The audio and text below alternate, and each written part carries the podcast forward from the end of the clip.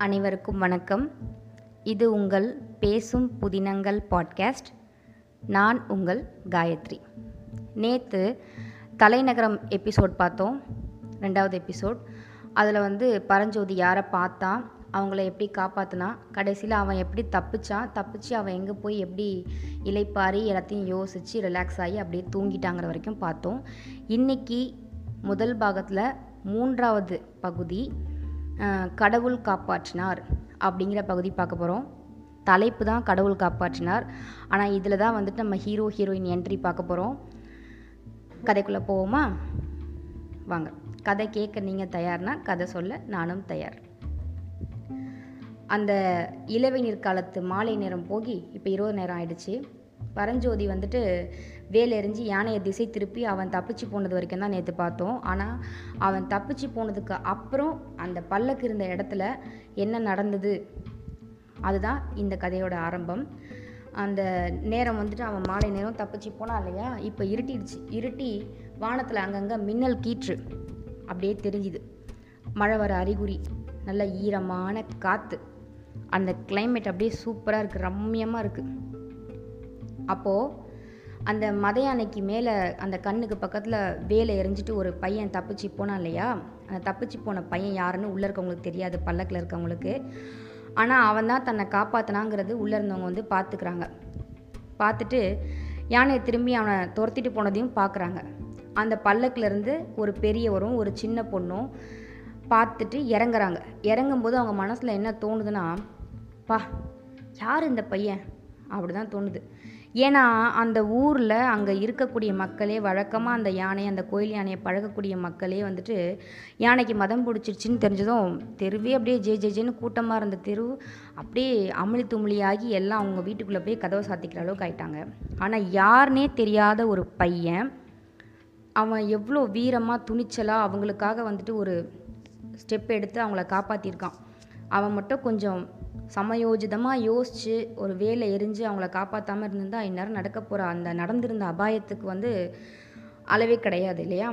அதை நினைக்கும் பொழுது அவங்களுடைய உள்ளமே அப்படியே பதறி துடிக்குது.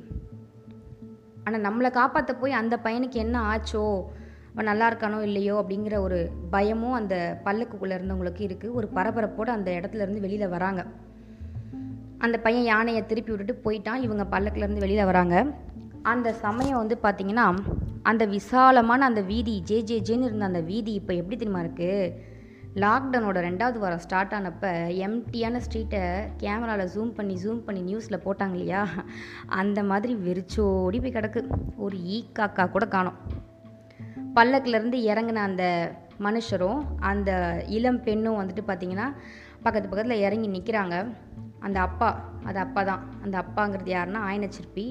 தன்னோட மகளை கிட்ட கூப்பிட்டு கேட்குறாரு சிவகாமி ரொம்ப பயந்துட்டியாம்மா?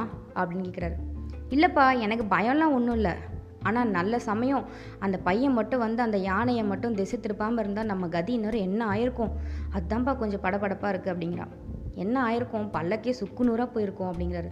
ஐயோ சொல்லாதீங்கப்பா. என்னை கேட்கும்போதே பதட்டமாக இருக்குது ரொம்ப பயமாக இருக்குது அப்படிங்கிறா அதுக்காக தான் வந்துட்டு நானே அந்த பல்லக்கு தூக்கிட்டு இருந்த அந்த நாலு பேரையும் வச்சுட்டு நீங்கள் போயிடுங்கப்பான்னு நான் தான் சொன்னேன். ஏன்னா நாம் வந்து பக்கத்தில் இருக்கக்கூடிய வீட்டில் கூட ஓடி போய் ஒளிஞ்சிருக்கலாம். அவங்கள நம்மளை தூக்கிட்டு வந்ததுக்காக நம்மளால் அவங்க பாதிக்கப்படக்கூடாதுன்னு நான் தான் அவங்களே ஓட சொன்னேன். இல்லைன்னு வச்சுக்கோயேன் நான் அப்படி சொன்னதுக்காக அவங்க தப்பிச்சிருந்தாலும் நம்மளால் ஒரு வேளை வெளியில் வர முடியாமல் போயிருந்தா ஒரே அபாயம் பெரிய அபாயமாக நடந்திருக்கும் அப்படிங்கிறாரு. இப்போ என்ன ஆகுதுன்னா நாலா பக்கமும் செதறி ஓடின அந்த ஜனமெல்லாம் கொஞ்ச நேரத்துக்குலாம் அப்படியே ஒன்று ஒன்றா திரும்பி வர ஆரம்பிக்குது. ஏன்னா அந்த பையன் யானையை திசை திருப்பிட்டான் இல்லையா? யானை போயிடுச்சு இல்லையா? ஒரு ஒருத்தராக வர ஆரம்பிக்கிறாங்க. நல்ல வேளைங்க அப்போ செல்ஃபோன் கிடையாது. இல்லைன்னா எல்லோரும் யானை வந்தது போனது எல்லாத்தையும் வந்து செல்ஃபி எடுத்து சோஷியல் மீடியாவில் தான் போட்டிருப்பாங்க. அப்பயும் யாரும் காப்பாற்ற போகலை. இப்பயும் யாரும் காப்பாற்ற போகிறதும் இல்லை. இல்லையா? அதான் நிதர்சனம். வந்தவங்க எல்லாரும் அப்படியே அங்கங்கே ரெண்டு ரெண்டு பேராக சேர ஆரம்பிக்கிறாங்க. ரெண்டு ரெண்டு நாளாகி நாலு எட்டாகி அப்படியே ஒரு நாலஞ்சு பேராக சேர்ந்து ஒரு கூட்டமாகிடுறாங்க கூட்டமாக நின்னவங்களாம் ஒன்றுமே தெரியாத மாதிரி பாதி பேர் கேட்குறாங்க அடடே ஆயினச்சிருப்பி அவங்க பொண்ணுப்பா சிவகாமி தேவிப்பா அப்படிங்கிறாங்க. சில பேர் என்ன சொல்கிறாங்க நல்ல வேலைப்பா எவ்வளோ பெரிய விபத்து இங்கே ஆயிருக்க வேண்டிய தெரியுமா? ஆ, யாரோ ஒரு பையன் கடவுள் மாதிரி வந்து காப்பாற்றினான் அவன் மட்டும் இல்லைன்னு வச்சுக்கோங்களேன் என்ன ஆயிருக்கும் அப்படிங்கிறாங்க. அப்போது கடவுள் மாதிரி என்னதான் கடவுள் வந்து காப்பாற்றினாருன்னு சொன்னாலும் கடவுள் மாதிரி அந்த வீரமான அந்த ஒரு வாலிபன் யாரோ ஒரு முகம் தெரியாத ஒரு பையன் தான் வந்து காப்பாற்றினான் இல்லையா? அந்த பையன் யாராக இருக்கும்? அவன் என்ன ஆச்சோ தெரியலையே அவன் எங்கே இருக்கானோ தெரியலையே நல்ல வேலை அவனுக்கு எதுவும் ஆயிடக்கூடாது கடவுளேன்னு அவங்க மனசு மட்டும் எண்ணிக்கிட்டே இருக்கு மனசுக்குள்ள நினச்சிட்டே இருக்கு. ஆனால் அந்த பையன் யார் என்ன எங்கேருந்து வந்திருக்கான் அவனுக்கு தெரிஞ்சவங்க யாருன்னா இங்கே இருக்காங்களா இல்லையா? அவனை பற்றின விஷயங்களை தெரிவிக்கிறதுக்கு வந்து இந்த இடத்துல யாருமே கிடையாது அவனை பற்றி யாருக்குமே தெரியல. அதுலேருந்தே ஆயனச்சிற்பி கொஞ்சம் புரிஞ்சுக்கிறாரு. அவன் வந்து வெளியூர்லேருந்து இங்கே வந்த பையனாக இருப்பான் போல் அப்படின்னு புரிஞ்சுக்கிறாரு. ஆயனர் வந்துட்டு யானை கடைசியாக நின்று இந்த இடத்த போய் செக் பண்ணுறாரு ஏன்னா அவன் தானே வேல் எடுத்து எரிஞ்சான் அங்கே ஏதோ பொருள் செதறி கிடக்கு ஏதாவது தடயம் கிடைக்குதான்னு பார்ப்போன்னு அங்கே போகிறாரு அங்கே போனால் யானை வந்து காலில் மிதித்து தூக்கி போட்டு முறிஞ்சு கிடக்குற அந்த வேல் கீழே கிடக்குது அந்த வேலை எடுக்கிறாரு. அதுக்கும் கொஞ்சம் பக்கத்தில் போய் பார்த்தா ஒரு மூட்டை ஒன்று அவிழ்ந்து கிடக்குது. களைஞ்சி போய் கழட்டி போட்டு கிடக்குது. அந்த மூட்டை யாருதுன்னு நம்மளுக்கு சொல்லவே தேவையில்ல. அது வந்து முதல் எபிசோட்லேருந்து பரஞ்சோதி கையில் ஒரு தடியும் ஒரு மூட்டையும் வச்சுருப்பான். அது அவனோடது. அது திறந்து தான் அந்த சின்ன அந்த வேலை எடுத்து எரிஞ்சிருப்பான். அதை எடுத்து என்ன பண்ணுறாரு ஆயனச்சிற்பி பத்திரமா அந்த வேலை எடுத்து சிவகாமிக்கில் இங்கே பாருமா அப்படின்னு சொல்லி கொடுக்குறாரு. சிவகாமி அதை வாங்கிட்டு ஆச்சரியமாக பார்க்குறா இவ்வளோ சின்ன வேலா? இதை சாதாரண இந்த வேலை வச்சு அந்த பையன் யானையோட கண்ணுக்கிட்ட குத்தி சதையை கிழிச்சு எடுத்தான்னு ஆச்சரியமாக பார்க்குறான் அவர் என்ன பண்ணுறாருன்னா அந்த செதறி கிடக்கிற மூட்டையை எடுத்து கட்டி பத்திரப்படுத்திக்கிறாரு. ஏன்னா திரும்ப அந்த பையனை பார்த்தா அவன்கிட்ட பத்திரமா கொடுக்கணும் இல்லையா? நம்மளை யார் என்னன்னு தெரியாமலே காப்பாற்றிருக்கான் அவனோட பொருட்களை பத்திரமா அவன்கிட்ட சேர்த்து ஒரு நன்றி சொல்லணும்னு எடுத்து வைக்கிறாரு. எடுத்து வச்சது மட்டும் இல்லாமல் இங்கே எதுக்குடா வீணாக இந்த கூட்டத்தில் நின்று நிற்கிறவங்க பார்வைக்கும் பேச்சுக்கும் நம்ம வீணாக வெறும் வாய்க்கு அவலாகணும்னு சொல்லிட்டு என்ன பண்ணுறாரு சிவகாமி நம்ம இங்கேயே நிற்கிறது சரியில்லைம்மா. நேரம் தான் ரொம்ப வீணாக போயிட்டே இருக்குது நம்ம இங்கே நிற்கிறதுனால அவனை பற்றி அந்த பையனை பற்றி எந்த நியூஸும் கிடைக்க போகிறதும் இல்லை. நோ யூஸ் நம்ம என்ன பண்ணலாம்? பேசாமல் கிளம்பி போகலாம்மா வீட்டுக்கு போயிடுவோம். நாளைக்கு கண்டிப்பாக அரசாங்கத்து மூலயமா அந்த பையன் யார் என்னன்னு விசாரித்து நம்ம காதுக்கு தானாகவே விஷயம் வரும். அப்போ நம்ம அந்த பையனை நேரில் பார்த்து சந்தித்து அவனுக்கு நல்ல நேரத்தில் ஒரு நன்றியை சொல்லி இந்த பொருளை அவன்கிட்ட ஒப்படைச்சிடலாங்கிறாரு. அவர் சொல்லி முடிக்கலை. கிளம்பலான்னு சொல்லிட்டு இவங்க பல்லக்குக்கு ஏறுற அந்த சமயம் வந்து பார்த்திங்கன்னா தூரத்தில் வந்து அப்படியே ஒரு நாலஞ்சு குதிரைங்க. வேகமாக வரக்கூடிய அந்த குதிரை குளம்பொலி கேட்குது கிட்டக்க வர வர வர வர மக்களுக்கு தெரிஞ்சிருது. குதிரையில் வரதுனாலே அரசாங்கத்தை சேர்ந்தவங்க தான் வராங்கன்னு. அதுலேயும் ஸ்பெஷலாக சொல்லணும்னா அந்த வெண்ணிலா வெளிச்சத்தில் முன்னாடி ரெண்டு வெள்ளை குதிரை. இந்த இடத்துல நீங்கள் அழகாக அப்படியே இமேஜின் பண்ணிக்கோங்க. ரா- அர- அந்த ராஜாங்க காலம். நல்ல இரவு நேரம் நிலா தெரியுது. வானத்தில் அங்கங்கே மின்னல் கீற்று வேற தெரியுது. அப்படியே வேகமாக காற்றை கிழிச்சிக்கிட்டு ரெண்டு வெண்ணெய் வெள்ளை நிற குதிரைகளும் அதுக்கு பின்னாடி சில ஒரு அஞ்சாறு வே- காவல்கார குதிரைகளும் அது மேலே சில போர் வீரர்களும் கையில் பெரிய பெரிய வேல் எடுத்துகிட்டு வந்துட்டுருக்காங்க. அதில் முன்னாடி வரக்கூடிய ஒரு குதிரையில் மகாராஜாவும் பின்னாடி அவரோட ஏக போக ஒரே புதல்வர் நம்ம ஹீரோ நரசிம்ம சக்கரவர்த்தியும் வந்துட்டுருக்காங்க. சரியா? அந்த குதிரைங்க வரும்போதே தெரிஞ்சிருது. முன்னாடி வரும்போதே குதிரையில் யார் வரா? அந்த கம்பீரமான ரெண்டு ஆண்மகன்கள் வராங்க. ஒருத்தர் நம்ம ஹீரோ நரசிம்ம பல்லவர் அவருடைய இன்னொருத்தர் அவருடைய அப்பா மகேந்திர பல்லவர். ஆனால் இந்த கதையை பொறுத்த வரைக்கும் ரெண்டு பேருமே கிட்டத்தட்ட ஹீரோ தான். நிறைய இடத்துல வந்துட்டு ஹீரோ கூட யோசிக்காத அளவுக்கு ட்விஸ்ட் அண்ட் டர்ன்ஸ் எல்லாத்தையும் நம்ம மகேந்திர பல்லவர் கொடுப்பாரு. கதையில் நீங்களே இன்னும் வர வர எபிசோட்லாம் படிக்கும்பொழுது கேட்கும்பொழுது அதை நீங்களே புரிஞ்சுப்பீங்க ஃபீல் பண்ணுவீங்க. யார் ஹீரோனே தெரியலையே இப்படி இந்த மனுஷன் வெளுத்து வாங்குறாரே. இப்படி ஒரு எப்படி இவரால் செய்ய முடியுதுன்னு நான் நினைக்கிற அளவுக்கு கிருஷ்ணமூர்த்தி கல்கி கிருஷ்ணமூர்த்தி அவர்கள் இந்த கதையை கொடுத்துருப்பாரு. அது நீங்களே அடுத்தடுத்த எபிசோடில் பார்ப்பீங்க குதிரைங்க வந்து அந்த பல்லக்குக்கு பக்கத்தில் வந்ததும் அப்படியே ஜனங்கள்லாம் பயபக்தியோடு விலகி வழி விடுறாங்க. வழி விட்டு ஒதுங்கி போய் நிற்கிறாங்க ஏன்னா ராஜா வராரு ராஜாங்க விஷயம் பேசுவாங்க. ஆனால் ஒதுங்கி மக்கள் சும்மா இருக்கல. மகேந்திர மகா பல்லவர் வாழ்க வாழ்க திரிபுண சக்கரவர்த்தி வாழ்க வாழ்க. குணபுர மகாராஜா வாழ்க வாழ்க குமார சக்கரவர்த்தி மாமல்லர் வாழ்க வாழ்கன்னு ஆளுக்கு ஒரு பக்கம் கோஷம் போட ஆரம்பிச்சிடுறாங்க. நாலா பக்கமும் ஒரே கோஷத்துலேயே அப்படியே அந்த இடமே அதிருது. அந்த வெள்ளை நிற குதிரையிலேருந்து முன்னாடி வந்தவர் மகேந்திர சக்கரவர்த்தி இல்லையா? அவர் வந்து அப்படியே இறங்குறாரு. அவருக்கு முன்னாடி இருக்க நம்ம ஹீரோ நரசிம்ம சக்கரவர்த்தி அப்படியே குதிரையிலே இருக்கார். ஆயன சிற்பியும் சிவகாமியும் வந்துட்டு புரிஞ்சுக்கிறாங்க. வந்திருக்கிறது வந்து ராஜா அப்படின்னு புரிஞ்சுட்டு ஒரே ஆச்சரியம். என்ன இருந்தாலும் நம்மளும் சாதாரண ஜனங்க தான் இல்லையா? சாதாரண மக்கள். ஒரு சிற்பி அவருடைய பொண்ணு. அவங்களுக்காக வந்து ராஜாவே வர்றதா? அப்படிங்கிற ஒரு ஆச்சரியம் அந்த மக்கள் கூட்டத்துக்கு. குமர குமார சக்கரவர்த்தியும் வந்துட்டுருக்காரு பின்னாடி வந்திருக்காரு. மகேந்திர சக்கரவர்த்தி இப்போது வந்துட்டு நம்ம சிற்பியை பார்த்து கேட்குறாரு ஆயன சிற்பியை. என்ன ஆயனரே என்ன இதெல்லாம்? நான் கேள்விப்பட்டதெல்லாம் உண்மையா? என்னென்னமோ விபரீதமாக நடந்துருச்சாமே நான் ரொம்ப பயந்து போய் தான் வந்தேன். இங்கே என்ன ஆயிருக்கோ ஏதோ ஒன்று நல்ல வேளை நீங்கள் தப்பிச்சிட்டிங்கன்னு சொல்லி வந்து பேச்ச ஆரம்பிக்கிறாரு. அதுக்கு நம்ம ஆழ சிப்தி நல்லா பணிவாக பதில் சொல்கிறார் எல்லாம் அந்த ஏகாம்பரோட அருளால் எந்த ஒரு கெட்டதும் நடக்காமல் நல்லபடியாக நாங்கள் பொழைச்சிட்டோம். எந்த ஒரு அப அசம்பாவிதமும் நடக்கலை பிரபு அப்படிங்கிறாரு. சிவகாமி தான் ரொம்ப பயந்துட்டாளோ அப்படின்னு கேட்குறாரு ஒரு அக்கறையாக அதுக்கு அவர் சொல்கிறாரு சிவகாமியா சிவகாமிலாம் பயப்படல மகாராஜா. இது எல்லாத்தையும் அவள் ஏதோ ஒரு வேடிக்கை நடந்த மாதிரி நினச்சிட்டு இருக்கா. ரொம்ப சாதாரணமாக தான் அவள் எடுத்துக்கிட்டா. அவள் ரொம்பலாம் பயப்படல பரவாயில்ல அப்படிங்கிறாரு. அப்போ வந்து நம்ம மகேந்திர சக்கரவர்த்தி கேட்குறாரு சிவகாமி வந்துட்டு ராஜாவும் அவருடைய மகனும் வந்திருக்கிறதுனால அப்படியே நாணி வெட்கப்பட்டு முன்னாடி நிற்காம என்ன பண்ணுறா அவருடைய அப்பாவுக்கு பின்னாடி மறைஞ்சிக்கலாம் இப்போ நம்மளே பண்ணுவோம் இல்லையா? டீச்சர் வந்துட்டு எதனா கேள்வி கேட்க போகிறாங்கன்னா லேட்டாக வந்துட்டு நம்ம என்ன பண்ணுவோம்? அம்மா அப்பா இருந்தாங்கன்னா பின்னாடி ஒளிஞ்சு போடல. அந்த மாதிரி அவள் ஒளிஞ்சிக்கிறா. அப்போ தான் வந்துட்டு சக்கரவர்த்தி கேட்குறாரு அவளை பார்த்து ரொம்ப பரிவோடு கேட்குறாரு ஏம்மா சிவகாமி ஏன் தலையை குனிஞ்சிட்டே இருக்க? நீ நான் நீ நான் அரங்கேற்றம் பண்ணும்போது நான் நடுவுலேயே போயிட்டேன்னு என் மேலே கோச்சிட்டியா மனஸ்தாபத்தில் இருக்கியான்னு கேட்குறாரு ஏன் அவ்வளோ பாசமாக கேட்குறாருன்னா சிவகாமி வந்துட்டு அம்மா இல்லாத பெண் அவளுடைய அத்தை தான் வந்து எடுத்து அவளை வளர்த்துருப்பாங்க முழுமையாக ஆளாக்கியிருப்பாங்க. அதனால் அவள் மேலே வந்துட்டு ஆயனச்சிற்பிக்கு என்ன ஒரு பாசமோ அதே சின்ன வயசுலேருந்து பார்த்ததுனால மகேந்திர பல்லவருக்கும் அதே அளவு பாசம். அதனால் ஒரு பரிவோடு கேட்குறாரு அப்போது வந்துட்டு அவங்க அப்பா பதில் சொல்கிறாரு அவள் அமைதியாக வந்துட்டு தலையை மட்டும் குனிஞ்சிட்டு மௌனமாக ஒரு சிரிப்பு மட்டும் சிரிக்கிறாள் உங்கள் மேலே எனக்கு போய் கோவம் இருக்குமா மகாராஜா? அப்படிங்கிற மாதிரி அந்த சிரிப்பு சொல்லுது. ஆனால் மகள் கண்ணால் சொல்லி வாயால் சொல்லாமல் விட்டதை அப்பா வந்து தெளிவாக சொல்கிறாரு என்ன மக் மல் மகேந்திர பல்லவரே சிவகாமி போய் அந்த அளவுக்கு விவரம் இல்லாமல் இருப்பாளா?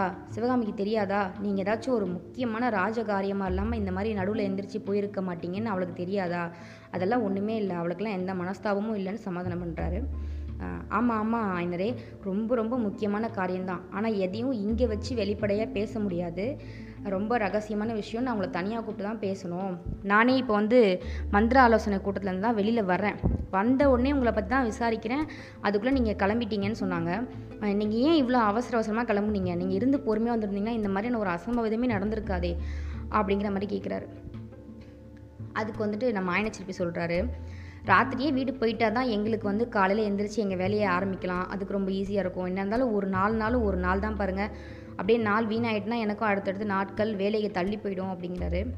அதுக்கு வந்துட்டு நம்ம மகேந்திர பல்லவர் சொல்கிறாரு ஆமாம் ஆமாம் உங்களுடைய தெய்வீகமான அந்த சிற்பக்கலையை விட்டுட்டு உங்களால் ஒரு நாள் கூட இருக்க முடியாது. தான் போங்க. அப்படிங்கிறாரு. இந்த இடத்துல அவர் வந்து அவர் கிண்டல் பண்ணல. சீரியஸாகவே சொல்கிறாரு ஏன்னா பல்லவர்களுடைய காலத்தில் வந்துட்டு நீங்கள் வந்து மகாபலிபுரம் போயிருந்தீங்கன்னா தெரிஞ்சிருக்கும். அங்கே இருக்கக்கூடிய அந்த சிற்பங்கள் அந்த ஒவ்வொரு கோவில்கள் ஒவ்வொரு அமைப்பும் வந்து அந்த காலத்தில் இருந்த அந்த முக்கியமான சிற்பி மாமல்லருடைய அந்த ஆட்சி காலத்தில் இருந்த சிற்பி ஆயனர் அப்படிங்கிறவர்களால் வந்து கட்டப்பட்டது. அதனால் அவர் வந்து பல்லவ சம்ப சாம்ராஜ்யத்துக்கு ரொம்ப ரொம்ப முக்கியமான ஒரு சிற்பி. அவருடைய அந்த கோவில்களை அஹ், வடிவ வடிவமைச்ச அந்த சிற்பக்கலை வந்து ரொம்பவே வந்து ஆச்சரியமானது. அதுக்கு வந்து மாமல்லர் ரொம்பவே முக்கியத்துவம் கொடுத்தாரு அந்த நேரத்தில். அவங்களுடைய ஆட்சி காலத்தில் நிறைய வந்துட்டு சிற்பங்கள் கோவில்கள் கலைகளை ரொம்ப வளர்த்தாங்க. அதனால தான் அப்படி ஃபீல் பண்ணி சொல்கிறாரு அவர். கிண்டல்லாம் பண்ணல. ஆமாம் பல்லவேந்திரா நீங்கள் எங்களுக்கு என்ன இந்த நேரத்தில் பயம்? சொல்லுங்கள் அப்படியே அந்த பார்க்க அந்த நிலாவை பாருங்கள் பட்ட பகல் மாதிரி எரியுது. இந்த நேரத்தில் இருந்தாலுமே கூட எங்களுக்கு இப்போ போகிறது தான் சௌகரியம். இப்போ போனால் தான் எங்களுக்கு இந்த வெண்ணிலா வெளிச்சத்தை ஃபாலோ பண்ணிகிட்டே நாங்கள் பத்திரமா நாங்கள் வீட்டுக்கு போயிடுறோம். நீங்கள் ஒன்றும் பயப்படவே வேண்டாம் அப்படிங்கிறாரு. அப்போ ராஜாவும் ஃபீல் பண்ணுறாரு எனக்கு கூட இந்த வெண்ணிலா வெளிச்சத்தை பார்த்துட்டே அப்படியே உங்கள் கூடயே வரணும் போல தான் ஆசையாக இருக்குது ஆனால் என்ன பண்ணுறது முடியாது இல்லையா? ஒரு ராஜாவாக இருக்கிறது வந்து அவ்வளோ சாதாரண காரியமும் கிடையாது. நினச்சதை நினச்ச நேரத்தில் செய்ய முடியாது. நம்முடைய ஆசைகளை துறந்து மக்களுக்காகவும் பொதுப்படையாகவும் நம்ம யோசிக்கணும். அதனால் என்னால் இந்த மாதிரி நான் நினச்ச நேரத்தில் நினச்ச இடத்துக்கு போக முடியாது. இருந்தாலும் பரவாயில்ல.